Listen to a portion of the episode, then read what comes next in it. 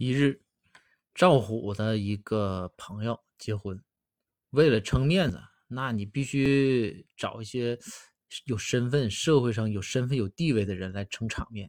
所以赵虎就觉得说，我这人还是差一点于是赵虎啊就请展昭去，说说展哥，你陪我参加我这个我朋友的婚礼，到时候你再给讲两句，那多给兄弟我长脸呢。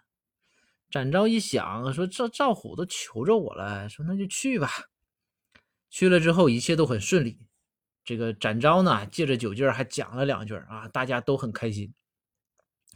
然后过后啊，这个酒过三巡了，菜过五味。这个展昭呢，也是借着点酒劲儿，就说赵虎，说赵虎啊，说你看看啊，咱开封府啊，大家基本上都有家小了，有家室了。说你这就不准备结婚吗？你说参加别人婚礼了，你就一点结婚的念头都没有吗？赵虎呢？那赵虎也喝了。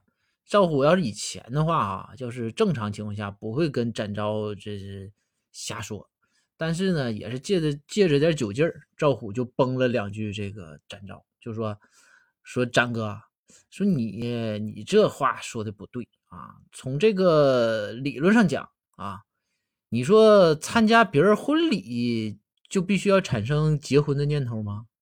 那你参加别人的葬礼，你是不是就想死啊？